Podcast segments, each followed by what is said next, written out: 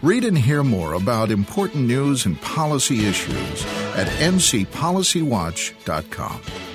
This is News and Views. Welcome back to News and Views. I'm Rob Schofield.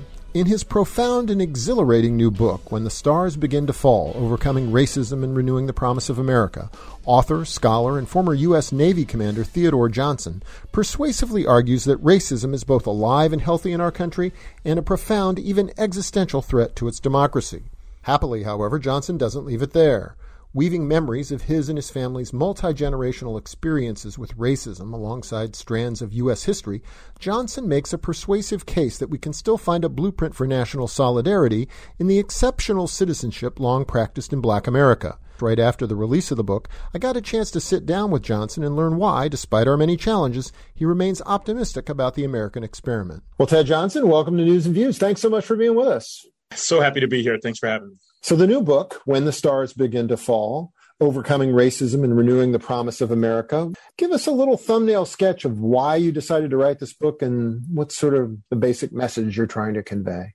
So, the basic reason I wrote the book was because I felt like there needed to be a book that spoke about the problems and challenges racism presents to the country in a way that still feels patriotic and, and aspirational and hopeful.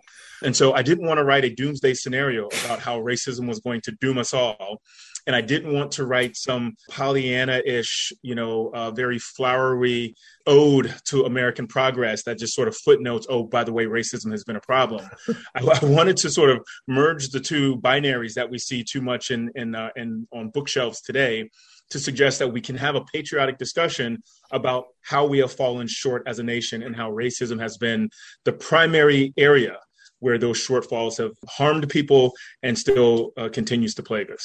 That said, you you don't soft pedal it. You may make it clear that you think this is an existential threat to the American promise in many important ways. That racism yeah, is. That's exactly right. I, I, you know, with all the hope and optimism that goes into the book, and hopefully comes out of it when readers finish, I do not avoid the truth. Uh, I tell some hard truths, some ugly truths about our country and our history, and suggest that if we don't address them, that we risk the entire project, the entire democracy, the well-being of not just the nation and its but its citizens, and we risk proving the idea that we say we were founded on to be nothing more than flowery rhetoric and not something that really guides how we interact with one another or what we want for our country. So I do believe that it's possible for a nation state like the United States to persist, even if racism continues and even worsens, because the we have had a nation where racism was extremely bad. But I also say that the idea we were created on, that we're all created equal, that we have these unalienable rights, life, liberty, and pursuit of happiness, that the government derives its power from the consent of the governed. None of those things can coexist with racial inequality. So the choice is now before us on what, what remains. And if we choose the easy route, we risk proving the idea to be, again, just a superficial proclamation, or we can prove to be the people that made the unattainable actually real, which is to say, to, to create a nation where a multiracial, egalitarian society is the thing that exists. Another point you make is that you characterize it more that racism more as a crime of the state, not necessarily a crime that's embedded in people's hearts, although I suppose it is embedded in some people's hearts, but that mm-hmm. what you're about here is is addressing public policy and addressing changes that we can tangible changes we can really make rather than trying to get into the deep psychology of every individual. That's exact, exactly right. There probably is a way to change the hearts and minds of every person in the country to be not racist. That is a long-term project that requires a lot of resources uh, that that I don't think exist. Frankly, I, I don't know if humankind is possible to exist without some kind of discrimination. So there's an old public policy maxim that says to be hard on structures and be soft on people. And that's what this book does. It, it essentially says that racism is something that the state has allowed to perpetuate in our structures, and that the way to get out of this is through public policy.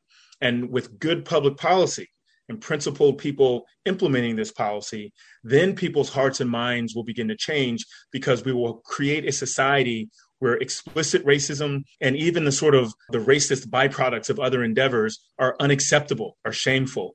And the acceptable way to belong in, society is to be a constructive member of it, which contributes to the dismantling of the effects of racism. So this is a book uh, about how we can craft public policy by bringing people together and making demands on the nation state in order to create a society that's more egalitarian and also in the long run to change people's hearts and minds and to behave more like the idea of America and less like a selfish American who wants to hoard as much of the country for themselves to the exclusion of others. We're talking with author, scholar, former U.S. Navy Commander Theodore Roosevelt Johnson about his new book, When the Stars Begin to Fall Overcoming Racism and Renewing the Promise of America. One of the points you make in the book, and we talked about this in a conversation that we hosted a while back, Ted, is the question of colorblindness. Mm. The notion that, um, you know, I, I myself give uh, lectures or talks sometimes, and I'm confronted by often by white people who say, Tell me how our state laws aren't already colorblind. Isn't that the objective? And I have friends and acquaintances who are black. I'm colorblind. Isn't that, you know, once we've achieved that, everything else takes care of itself. And I, I think you have a pretty compelling response to that. Yeah, it's and it's a complicated one because it used to be the case that there were people who wanted a colorblind society and then there were racists. And so pick your side. Are you racist or do you think colorblind is the way to go? And of course, good people say a colorblind society is preferable. But when we talk about both policy and our history, colorblind policy doesn't undo the damage that history has done. And so if we want to have a society that is egalitarian, then we have to meet people where they are, which means we have to take into account their different group histories, their different group experiences, different group conditions, which means color conscious approaches are a better fit because now we can take into consideration more elements of the group who whose problems we're looking to address and then uh, tailor public policy to those challenges. If we gave everyone the same thing, that might feel good to us. It might be colorblind, but it doesn't actually solve problems among a diverse group of people with a diverse set of problems.